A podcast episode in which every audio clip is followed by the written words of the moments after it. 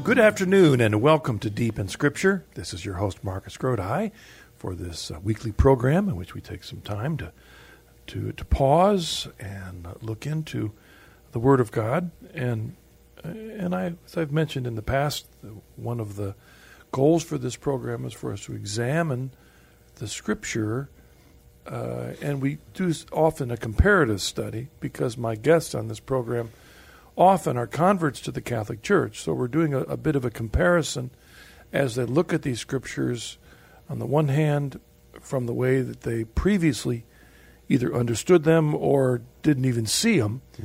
to way now to the way now how they understand them as they've come into the church. And again, we're coming to you from the Coming Home Network International over EWTN Radio. Our guest for today is Dr. Richard Smith. Hello, Richard. How you doing? Fine, thanks. How are you, Marcus? Thanks.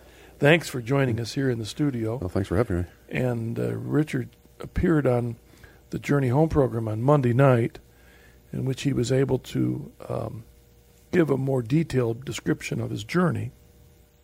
So, if by chance you didn't hear the Journey Home program, you can also go back to EWTN.com and uh, watch one of the reruns, or you can actually listen to the audio at any time on EWTN, EWTN.com. Excuse me.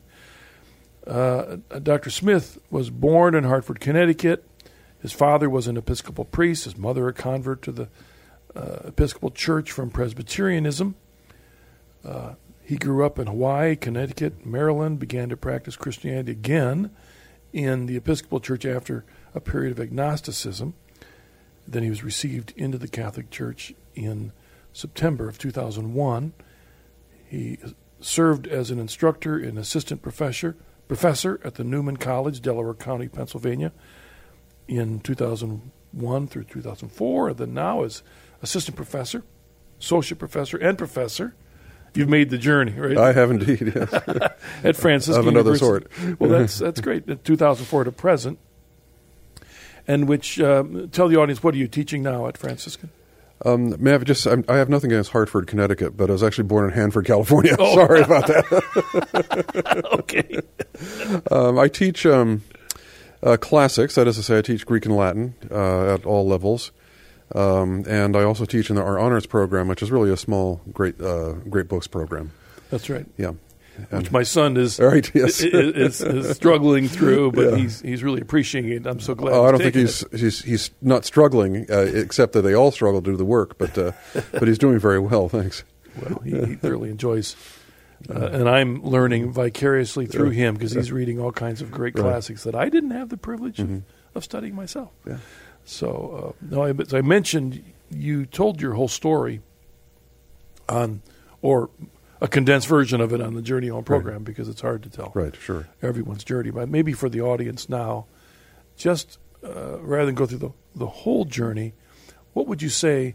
You were an Episcopal priest, and you mm-hmm. had uh, been ordained in originally in Canada. That's right. You served a number of years in Canada, mm-hmm. and then you returned to the United States.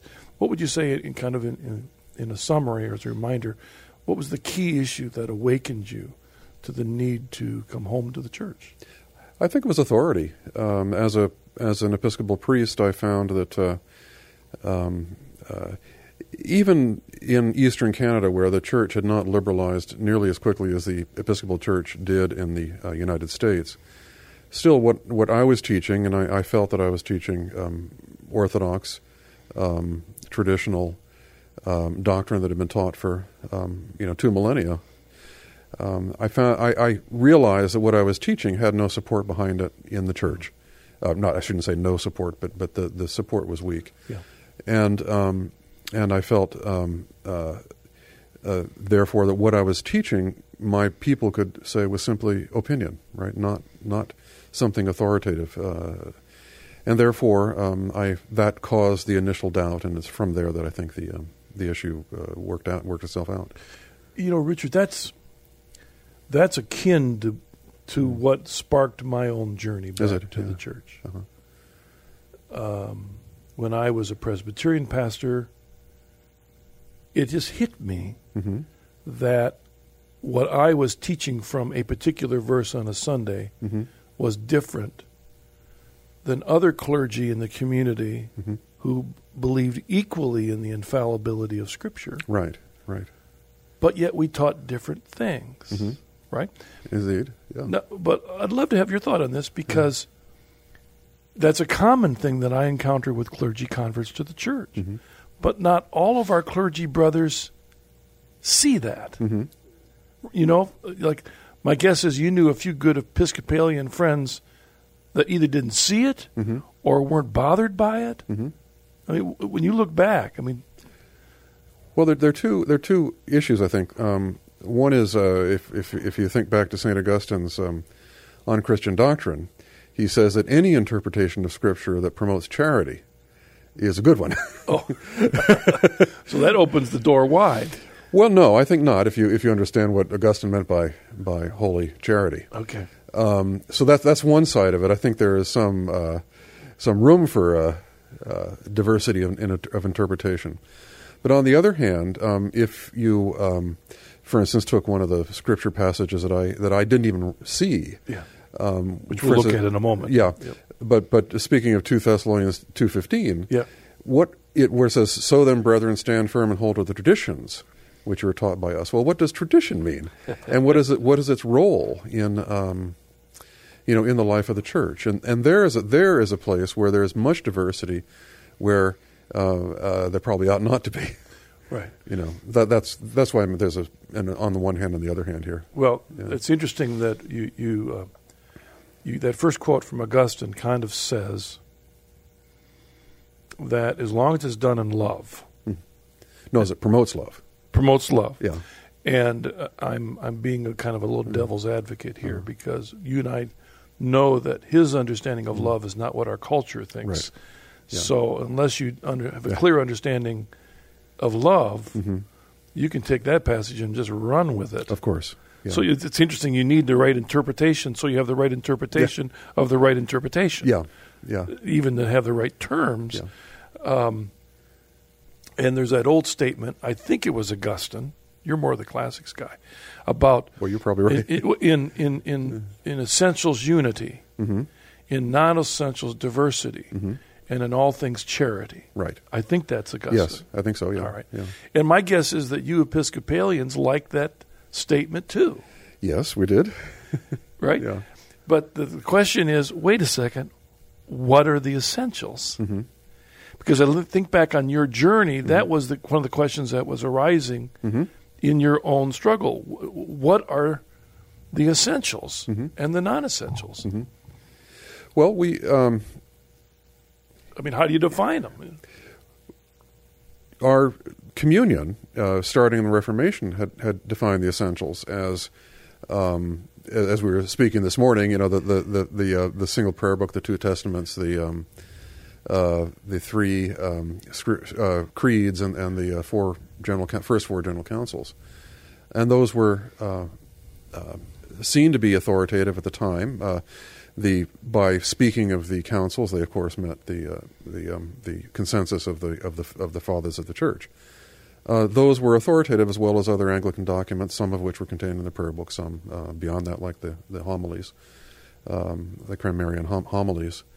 Uh, these were um, these were considered to be authoritative, and yet um, they had ceased to be authoritative uh, by and large in my day. In fact, we um, uh, not long after I was ordained in the Episcopal in the um, Anglican Church of Canada, the old prayer book was uh, set aside as a kind of historical document, you know. So, and that's what had been authoritative. So uh, we we entered into a kind of period of of, of um, change uh, without any uh, not not development as the, as the Catholic Church understands it, a development which um, is both has a continuity of the past and in which the developments are um, are um, sort of regulated and guided by the magisterium of the church. We just entered into a period of change, and, and we even left behind the continuity. So all we had was change. Yeah, You know? yeah. It's Uh, like I think it was Newman.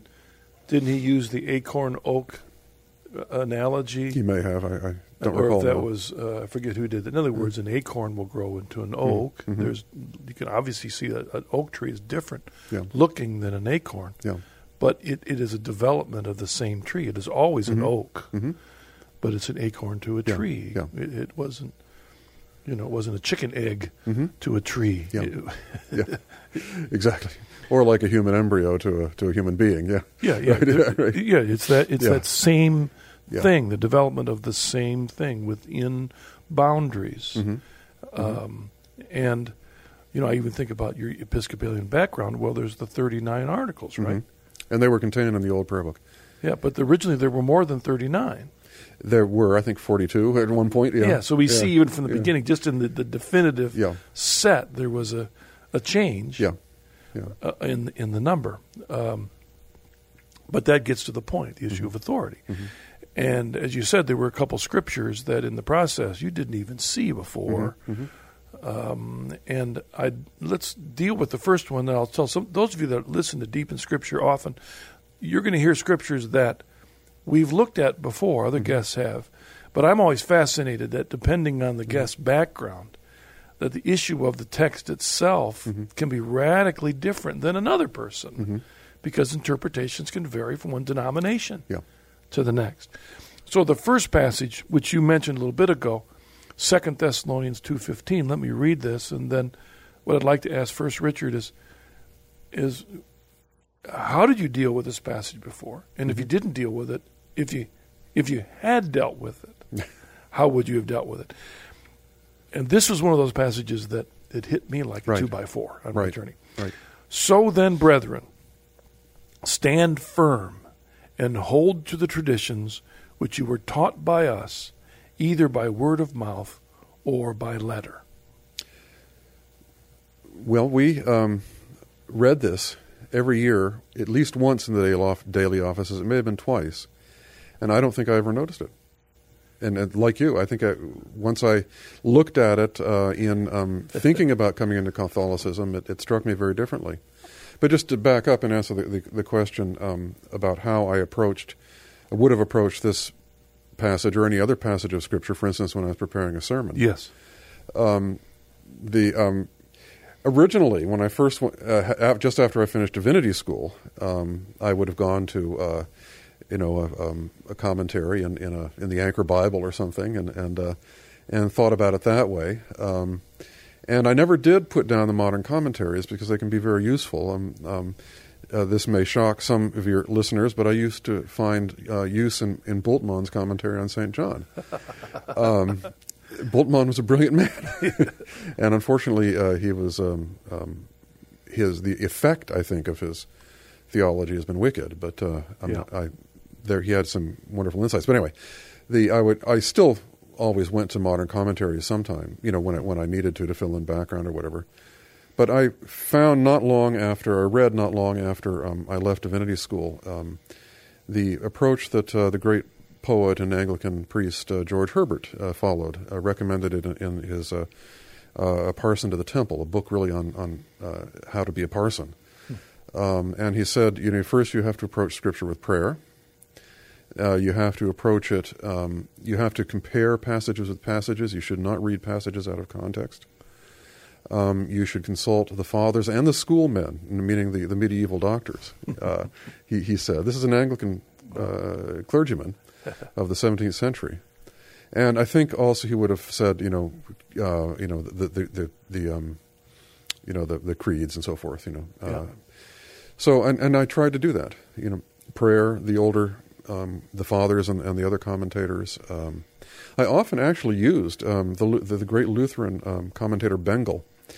Uh, he had a wonderful um, uh, the Gnomon Testamenti, No- Novi Testamenti, I think it was called, and I found his um, didn't always agree with him theologically, but he he read with just incredible sensitivity to the to the to the text of the New Testament. I thought. Um, so I, I often consulted the commentaries of Thomas Aquin, uh, Thomas Aquinas. And, Well, let, let me ask you then. Mhm. The way I was taught to prepare sermons when I Yeah. went to seminary, and Right. I went to seminary just down the road from you at Yes, the exact same Yeah. time. That's Yeah. really funny.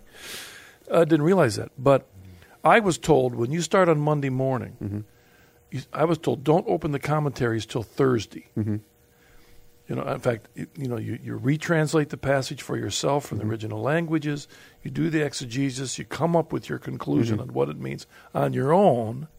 Then look at the commentaries. Mhm. I mean, that's how I was taught. Yeah.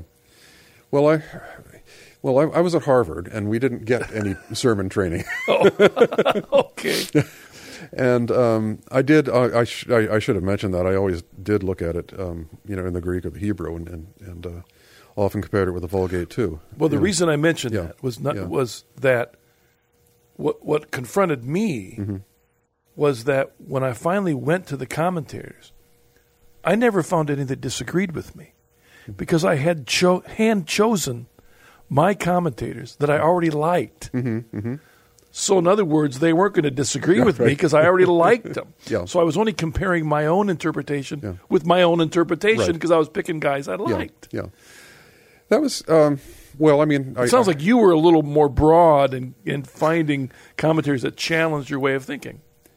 I, I did. I did approach them uh, thinking that I was going to learn from them. Yeah, Yeah. yeah. I, um, you know, people like Thomas, you can always learn from. Um, uh, people like Bengel, the uh, the Lutheran, um, I could learn from. And uh, and and the well, the, oh, the great Catena Aurea of uh, Thomas Aquinas, I found that very useful. Um, See, as an evangelical Yeah. Presbyterian, I never read Thomas. Yeah, It would never okay. even cross my mind. yeah, And I, I think as I look back for you, that the Lord was already opening your heart to a, a wider breadth Oh, I of, think, of the tradition. Yeah. And this passage, now, did you see this passage before? No, I, I no, no. So no you- I, I, read it. I must have read it probably twice a year, as I say, in the, But- in the but- daily offices. but weren't really confronted by Yeah. what it says. Yeah. So if you would now think about, if, if from an Anglican standpoint, Mm-hmm. so then, brethren, stand firm and hold to the traditions which you were taught by us, either by word of mouth or leather. You would have filled in maybe the four things that you talked about. The Well, um, if I were look, if I had, you want my my initial react, my, I think the way I must have read this, every time I read it during the year, was well, there was no New Testament yet. So when he says word of mouth, what he means is the New Testament, right? And Scripture, of course, the letter was the uh, would have maybe I might have interpreted that as the as the Old Testament, perhaps, or, or here it's letter. Well, these obviously he's referring to what's going to become the uh, the canonical canonical Pauline letters in the New Testament. I never would have seen, never did see, until I really began to read the Catechism of the Catholic Church, that what he's talking about here are the two streams uh, uh, that come that come have come from the one deposit of the, of the truth, the word, uh, the Word of God, which come to us both in tradition and in Scripture. see, when I I wondered if you had a little bit of this, 'cause Yeah. you came from Harvard and I came from down the Yeah, road, right? um, which is kind of funny because Mm-hmm. my seminary Mhm. was established, from what I was told, because Harvard had got so bad that there was another seminary that was established to deal with the Unitarianism of Harvard. At least that's the way the interpretation. Andover Newton, I expect it's true. Andover Newton Yeah. to f- provide another safe haven to Yeah. establish clergy because Harvard had gone Unitarian as Mm-hmm. a result of Charles Chauncy and others in the early days. But then Andover Newton itself had gone off in, Right. in, in a more liberal direction. So Yeah. then Gordon Conwell was established. So there's our connection. Yeah, Um, but that, that must be a true history. well, I don't know. Again, those of you listening, I, that's just the, Yeah. the, the the oral tradition of our seminaries. Yeah. But the, if I were to look back on this passage, I would have balked on the idea of oral tradition, Mm-hmm. and the reason was that what I was being influenced by was the more fundamentalist evangelical Mm-hmm. interpretation of Scripture, which saw that it was the liberals who were trying to bring in this idea of oral tradition Mm-hmm. uh, that preceded the Gospels and the New Testaments that were much later, and therefore, because there was this oral tradition, Mm-hmm. therefore the written document later can't really be trusted. Right, right. And that was coming in on more the liberal biblical. Mm-hmm. But really, that's not what's behind this passage. No, no, I don't think so. No, I um, I would not have looked at it that way, Right. Uh, because for for us, tradition uh, as Anglo Catholics, which I, which is what I was, uh, sort of on the Catholic side of Anglicanism, um, tradition uh, was an important and conservative uh, uh, element in our in our thinking, and in fact, uh, we would have held tradition out over against the um, uh, the, the the liberalizing changes in our in our Yeah. um, in our in our communion. So uh, we had a very different. This would have uh, been your rally call. Yeah, yeah. Stand firm and hold to the traditions. Well, both scripture and tradition, we would have, and and Yeah. but but as Anglo Catholics, uh, at least the way I interpreted it, I'm, I'm sure there were other Anglo Catholics who weren't this way, but but I would have s- s- firmly subordinated tradition to uh, scripture, and I also would have cut off tradition uh, much earlier than, than than the Catholic Church does. Yeah. And um, and that is what changed for me here. That that that really, in looking at a, at a passage like this and, and reading it uh, with uh, you know in light of the uh, Catechism of the Catholic Church, um, I saw that uh, tradition and Scripture are parallel streams flowing from from um, our Lord Jesus Christ. because the Anglicans kind of end things with the fourth, first four. Yeah, or, or Councils. or maybe Saint John of Damascus, but yeah, that that in the in the patristic period, sure. So you would have seen a time Mm-hmm. when the Catholic Church got off base. That that was the traditional Anglican account. Yes. Okay. Yeah. Okay. So, what would you say was the uh, the realization that awakened you to the con- continuity of sacred tradition from the beginning to the now within the Catholic Church? Well, um, partly what I was mentioning when we um, did the um, um, the coming home show, um, that um, it seems that there is a dy- uh, uh, there has there was a dynamic element even in the New Testament uh, that that that, um, that both community and tradition in the New Testament. Um, uh, and certainly uh, throughout the, the, the early church and beyond, um, are actually a dynamic element. And it's only out of this dynamism that Scripture gets established in a canon. And then that becomes, uh, well, uh, there was the Old Testament, of course, before that, but, but that these two together become a kind of static element. Uh, they, they do, as a canon, provide some kind of a standard. But there is also a, a continual dynamism that, that does not cease with the Fourth Ecumenical Council or with um, St. John of Damascus and that that dynamism uh, allows things that, um, for instance, in Scripture are not spelled out um, uh, perfectly well, such as church structure, perhaps, or the doctrine of the Trinity. It allows these things to be um, further um, thought about in our frail and, and temporal human way, and uh, with the magisterium of the church to be also established. The, uh, the, what's true and what's false can be separated from each other in this dynamic interplay of, of tradition, scripture, and uh, and the community, which is the church. It's fascinating to think that, you know, when if Christ died in 30 A.D. approximately, Right. that the Gospels are written 15 to 20 years later, Mhm. we, we assume. And then we have this long period of the letters hmm that, depending on which different scholar, puts them either all before the fall of Jerusalem or before the end of the first century. Sure. But the issue is, as far as I know, we've never been able to identify concretely when the idea of a New Testament arose.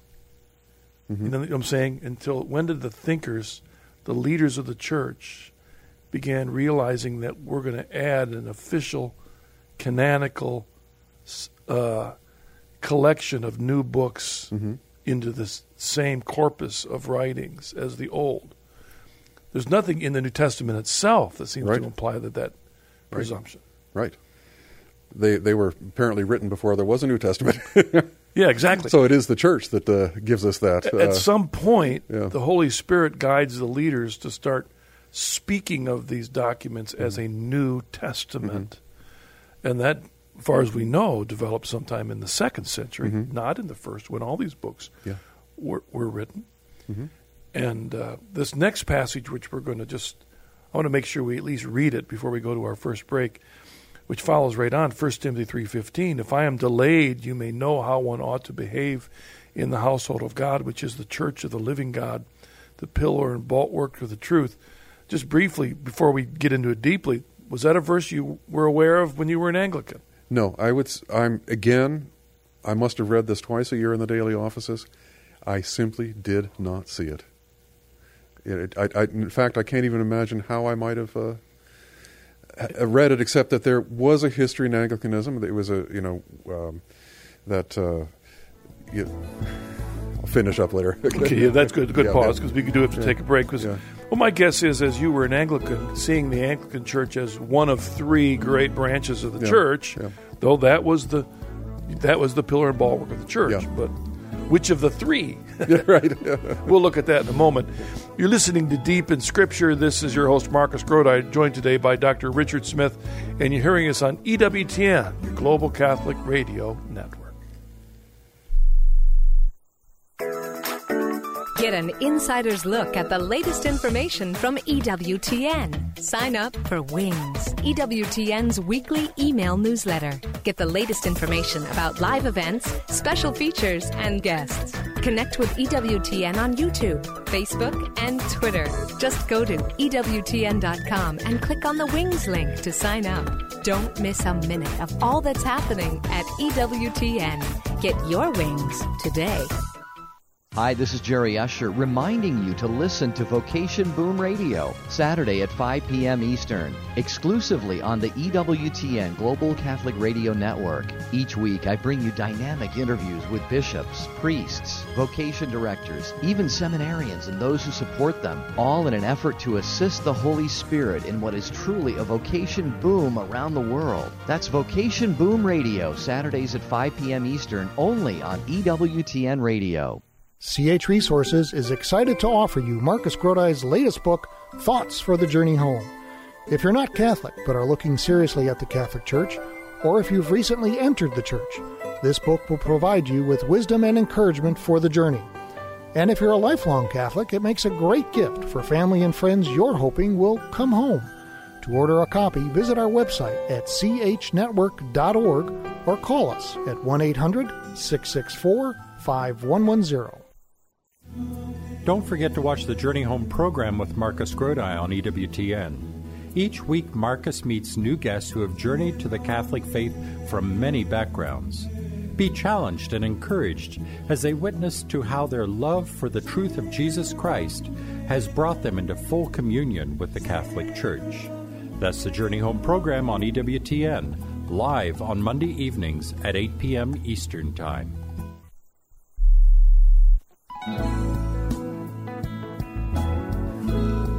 Welcome back to Deep in Scripture. This is your host, Marcus Grodi, joined today by Dr. Richard Smith. We're just having a good old time here in the break talking about all kinds of scriptures that we didn't see and and still are thankful that we have the teacher of the church to make sure we keep them in line. And you know, and as I, we look at these passages, uh, Richard, it, it's still, even though you and I both didn't see these passages when we were right. but even as we look back, it's amazing to imagine all the different ways our separated brethren might try and interpret these mm-hmm. to fit them into their theologies. Yeah. Yeah. Like this next one, which you you say you didn't see, I didn't either. I, I think sometime in the middle of the night some Catholic came and put that in my Bible because it wasn't there before. if I am delayed, you may know how one ought to behave in the household of God, which is the church of the living God, the pillar and bulwark of the truth. I mean, think for a second. How how would you imagine your average Anglican Episcopalian would make if they had to preach on that verse? You couldn't avoid it. Well, I think there was a, you know, the, the, the prayer book, right? Uh, in the old days, anyway, um, the prayer book was um, was what held the Anglican Communion together. Uh, was our standard of of, of doctrine, uh, and it um, did, I think, probably set some parameters for reading Scripture. For instance. Um, uh, they really were bishops because we had bishops, right? And, and bishops, we ordained bishops in our prayer book. We had priests and so forth. So these things, mu- you had this kind of set the parameters for how you read about church order uh, in the New Testament.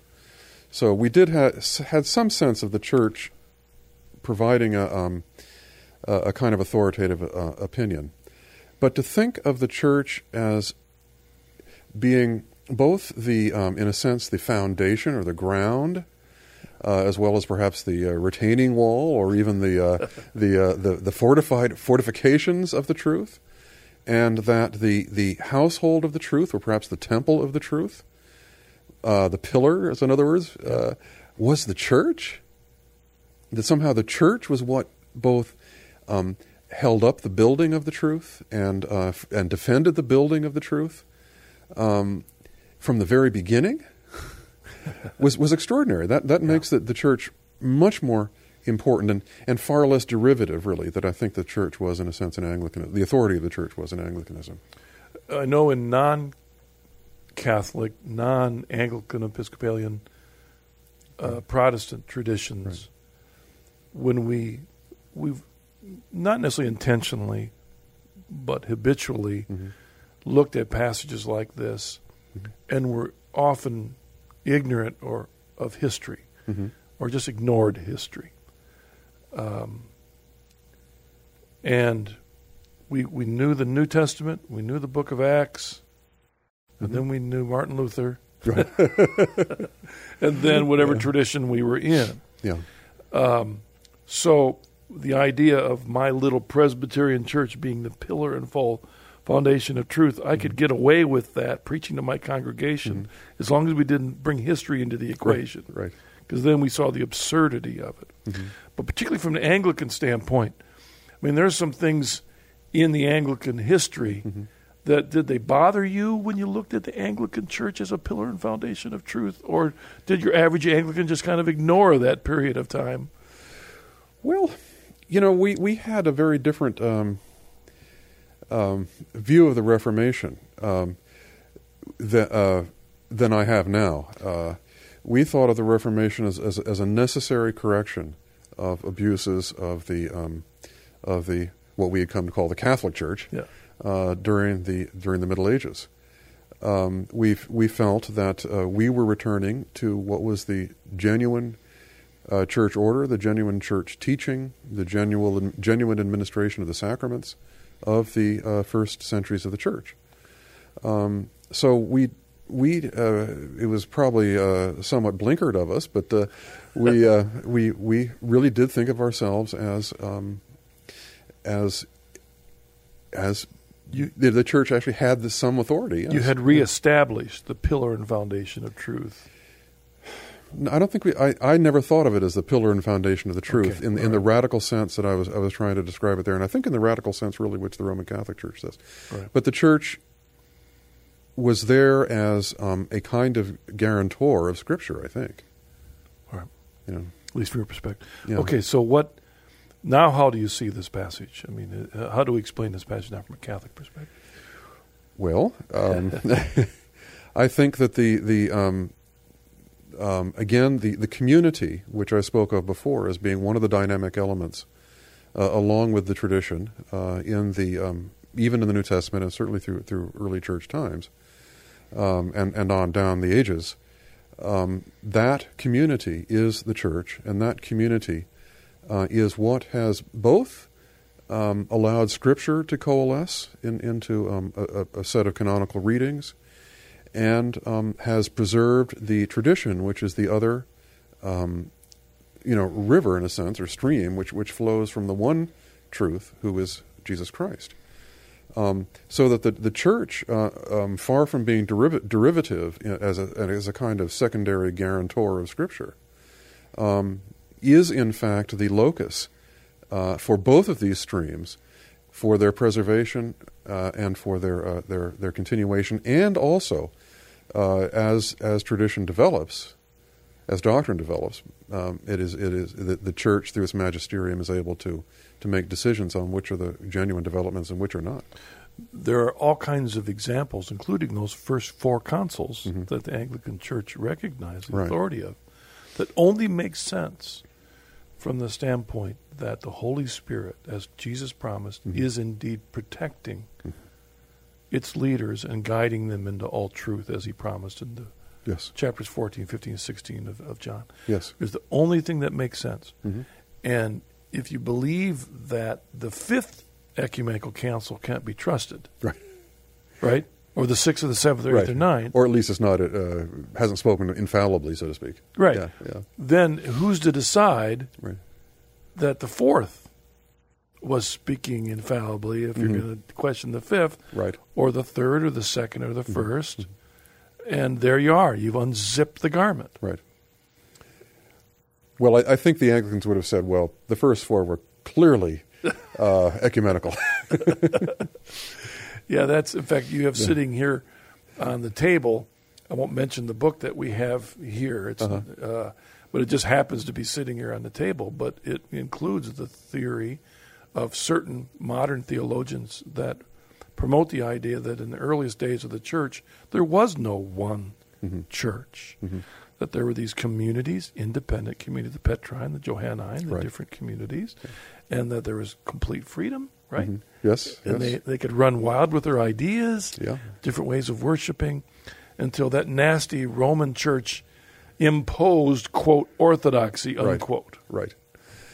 Well, um, I, I don't think that's actually historical. There, there's, you know, you can argue that there were trajectories, and, and I suppose there were certain traditions uh, preserved here and there, uh, but fundamentally, the I think the um, the um, the teaching of the church was uniform and, and universal from the very beginning, and we see that I think uh, in Irenaeus, who after all is fairly early on. We see right. it well. Goodness, we see it in Ignatius of Antioch as well, who's very right. early on. Right, right. Um, and I think we see it in the formation of the New Testament and, and the um, the uh, the awareness of the different um, uh, evangelists and and uh, and uh, epistolary writers of, of um, each other's teaching. Yeah, it, and I didn't see this before yeah. either when I was a Presbyterian, yeah. but I I wasn't buying into that other idea, even though I was right. originally ordained a Congregationalist. Mm-hmm. But I, I, I, but the now when I see that that idea of all these independent communities you try then interpret what you find in the early church fathers or in the book of Acts mm-hmm. or even the teachings of Christ from that perspective. And it ends you end up with nothing but chaos. Right. And a God that really didn't care what happened after Jesus. Mm-hmm. Just kind of, okay, guys, it's been good to know you. Now just do yeah. your own thing. Right. I'll send the Holy Spirit, then have a lot of fun. Or you decide what you want to do. But when you look at it from the perspective of there was a pillar and foundation of truth, mm-hmm through which baptism you became a part of. Yeah. Then it makes sense. Yeah. One one can interpret those those so-called trajectories another way, which is that there were a number of centrifugal forces at, at work in the church, and uh, uh, the study of Gnosticism over the last 50, 60 years, I think, has shown that uh, well, one can interpret the the evidence in different ways, but but has shown that from the very beginning in Christianity, there were these centrifugal forces, people who simply did not get the historical nature of the Christ. Yeah. And uh, or that God would stoop down and uh, and humble himself. That's unthinkable, right? That God would, would humble himself to become man? Surely not. I mean, that's yeah. you know, that that's what people, some people, were thinking, and it, I think it, it is the. It's not that Catholics, you know, the Catholic tradition was imposed from the top, but I think from the very beginning, an understanding of Christ as man, God, the God man, of, of the Holy Trinity, of the Holy Trinity humbling itself yeah. to bring back these people he loved, these creatures that were in the body and yet had these, were made in his image. You know, all of, all of that I think was there from the very beginning. And the, the dogmas that, that uh, rose to the surface yeah. were not the easiest conclusions. That's true too, yes. Yeah. The Trinity, yeah. divinity of Christ, yeah. Mary, the mother of God, yeah.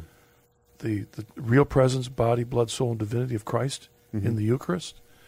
They were the trans. Those were not the easiest conclusions. The easiest conclusions were actually the heretics. Yeah, and that's what I meant when I was speaking sarcastically about what's so obvious. But those are the easy conclusions exactly. Yep, yep. The God would never, the one, the uh, the source of all being, that He would humble Himself to take on this lowest bit of creation that he made, or that perhaps emanated from him?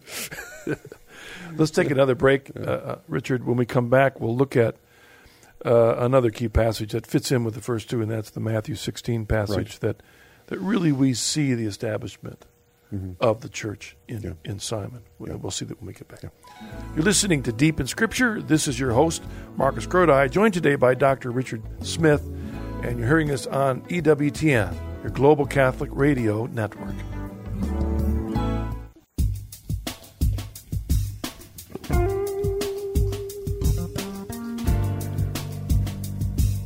The Coming Home Network International is a non-profit Catholic lay apostolate dedicated to helping Protestant clergy and laity come home to the Catholic Church.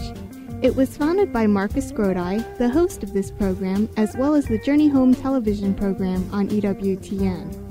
If you are on the journey and interested in learning more about the Coming Home Network International, or know someone who's thinking of becoming Catholic, please visit our website www.chnetwork.org or contact us at 1 800 664 5110.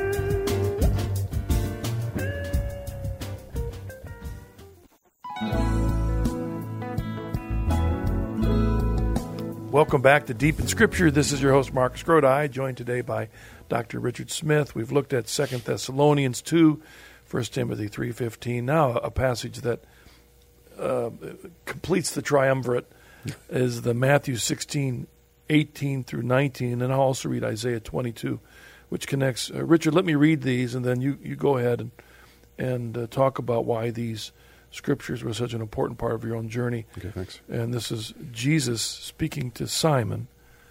And I tell you, you are Peter, and on this rock I will build my church, and the powers of death shall not prevail against it.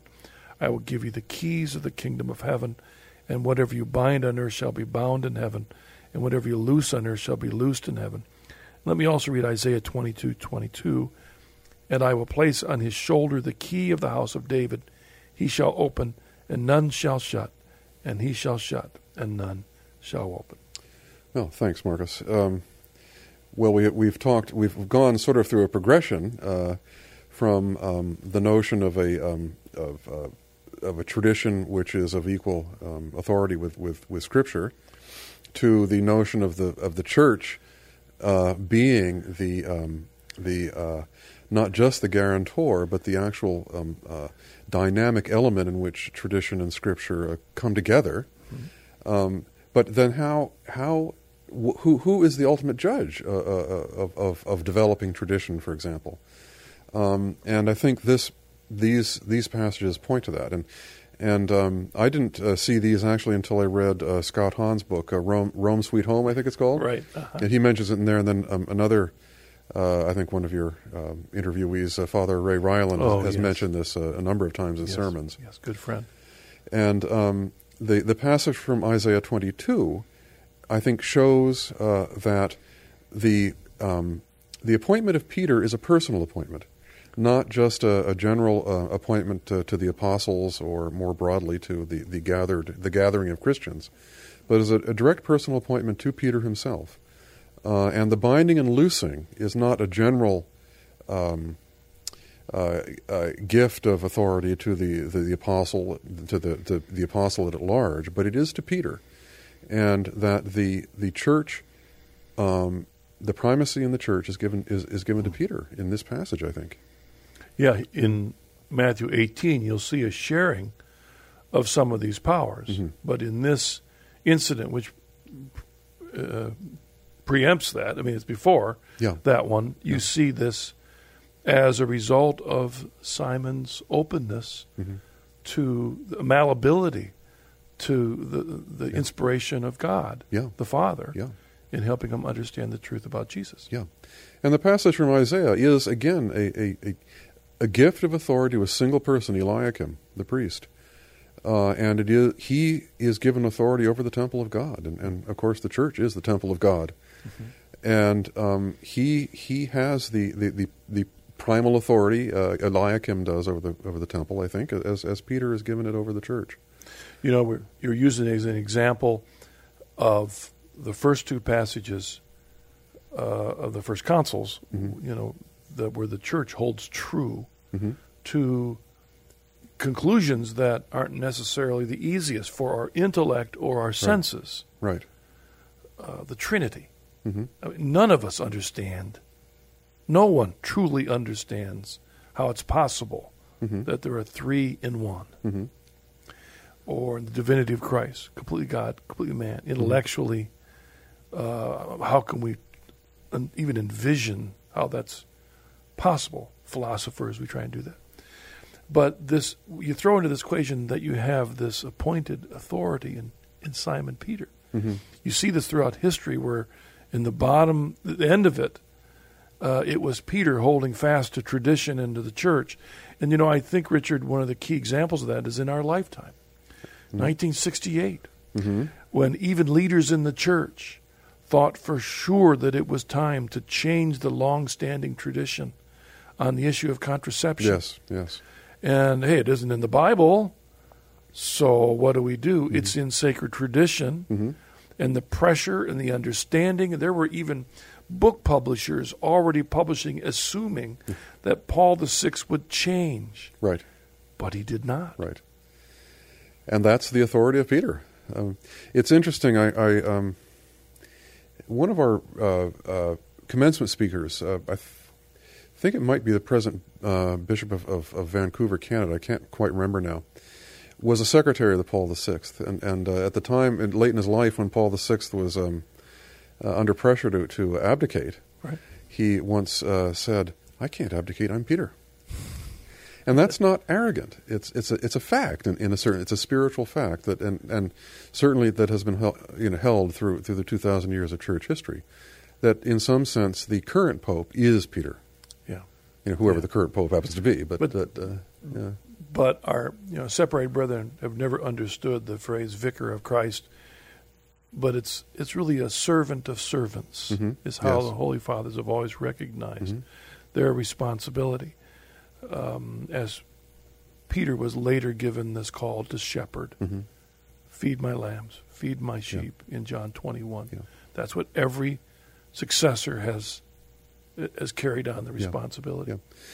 And there, I- it, it, to to pick up on what um, uh, Cardinal Newman, uh, now uh, St. John Henry Newman, um, uh, argued. Blessed. blessed. We're- I'm sorry, we're- blessed. we're jumping way I'm- ahead. I'm, I'm promoting him. Sorry, blessed, blessed John Henry Newman uh, said that um, the um, i that if there is development, and I think it's clear that there is, even uh, the doctrine of sola scriptura in, in Protestantism is, is a development. Yeah. Uh, it's not there in the New Testament.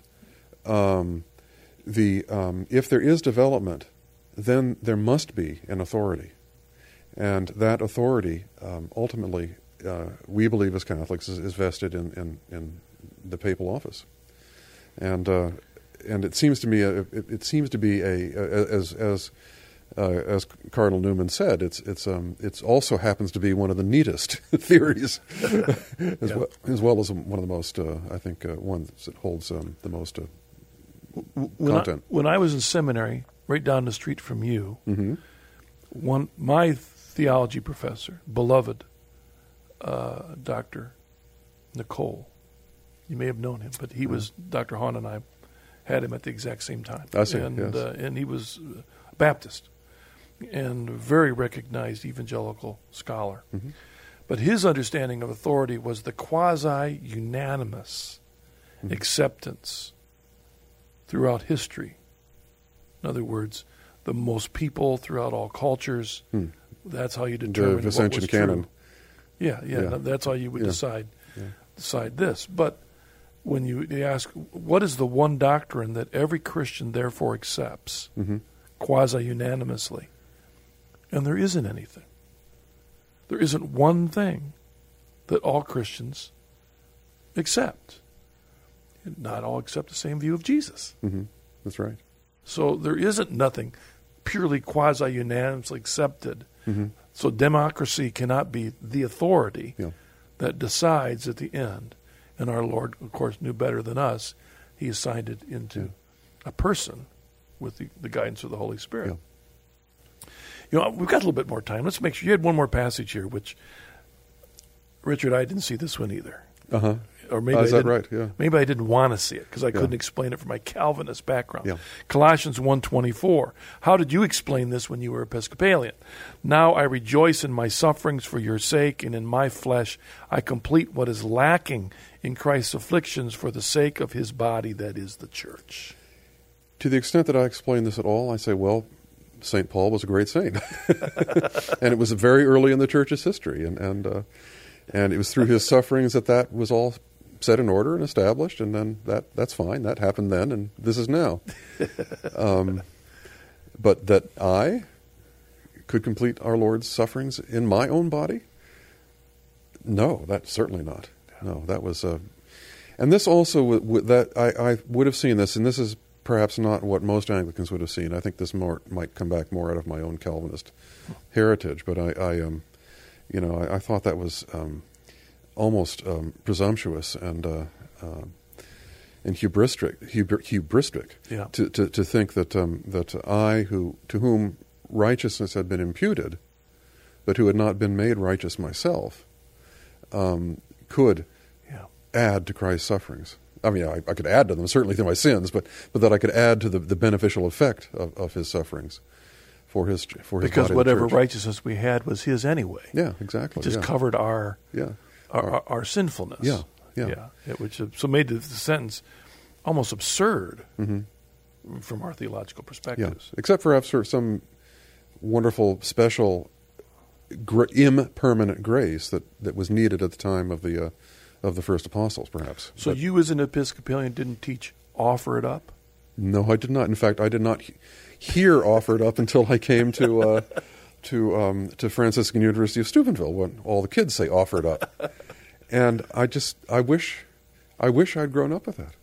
Well, in the time remaining, how do you help our audience understand that passage now? Well, um, God uh, actually um, not only imputes, but He actually infuses grace. He He can make us genuinely holy. Can make us um, can make us good. He can. Uh, we are our natures are not totally depraved and ruined. They are wounded. They are sick. They are damaged. But by grace, He restores that. And as long as we remain in a state of grace, we can participate. We are really genuinely members of His body, and we can, uh, you know, make up the number of His sufferings uh, for um, the salvation of the world. Yeah, there's that passage in Romans 8 where when it tells us that we can call uh, uh, God our Father, Mhm. Abba, our Father, and it goes through that long line of things um, that you know that we can experience. It makes that provision, provided we suffer, Yeah. Yes. provided we suffer. Yes. It's a necessary part of our growth. Yeah. and those traditions that try and say suffering's not a part of it, Yeah. we never, you never grow to maturity. Yeah. Then, Nor is it simply a byproduct of our sin. It, it, it can be for those who are in a state of grace, it can be good for other people and for themselves. And that's why I wish I had been raised on offering it up, because then I could have offered up so much for Oh. other people. that's right. The the Mormons may have it wrong about baptism, Yeah. but at any given time we can look back on our lives and offer it up now. Yes. Oh, You know, yes. we yeah. really can. That's Yeah. the beauty of confession Yeah. and laying before the Lord our mistakes and, and, and maybe our ungratefulness to God. And it knits us together as a body. Well, Dr. Smith, thanks for joining us. Well, thank you, sir, Mr. Grodi. we'll, we'll have to have you back sometime. Time always flies too fast, so we'll have you back. Thanks a lot, and Thank you. and continue your witness at Franciscan University. It's my pleasure to be here. Thank you. and your good word. Thank you very much, and thank you all for joining us on this program. I hope it was an encouragement to you. I hope hearing uh, Dr. Smith's journey and the way he saw Scripture differently will challenge you to listen to the teacher that gave us the Scriptures, the Church. God bless you. See you next week.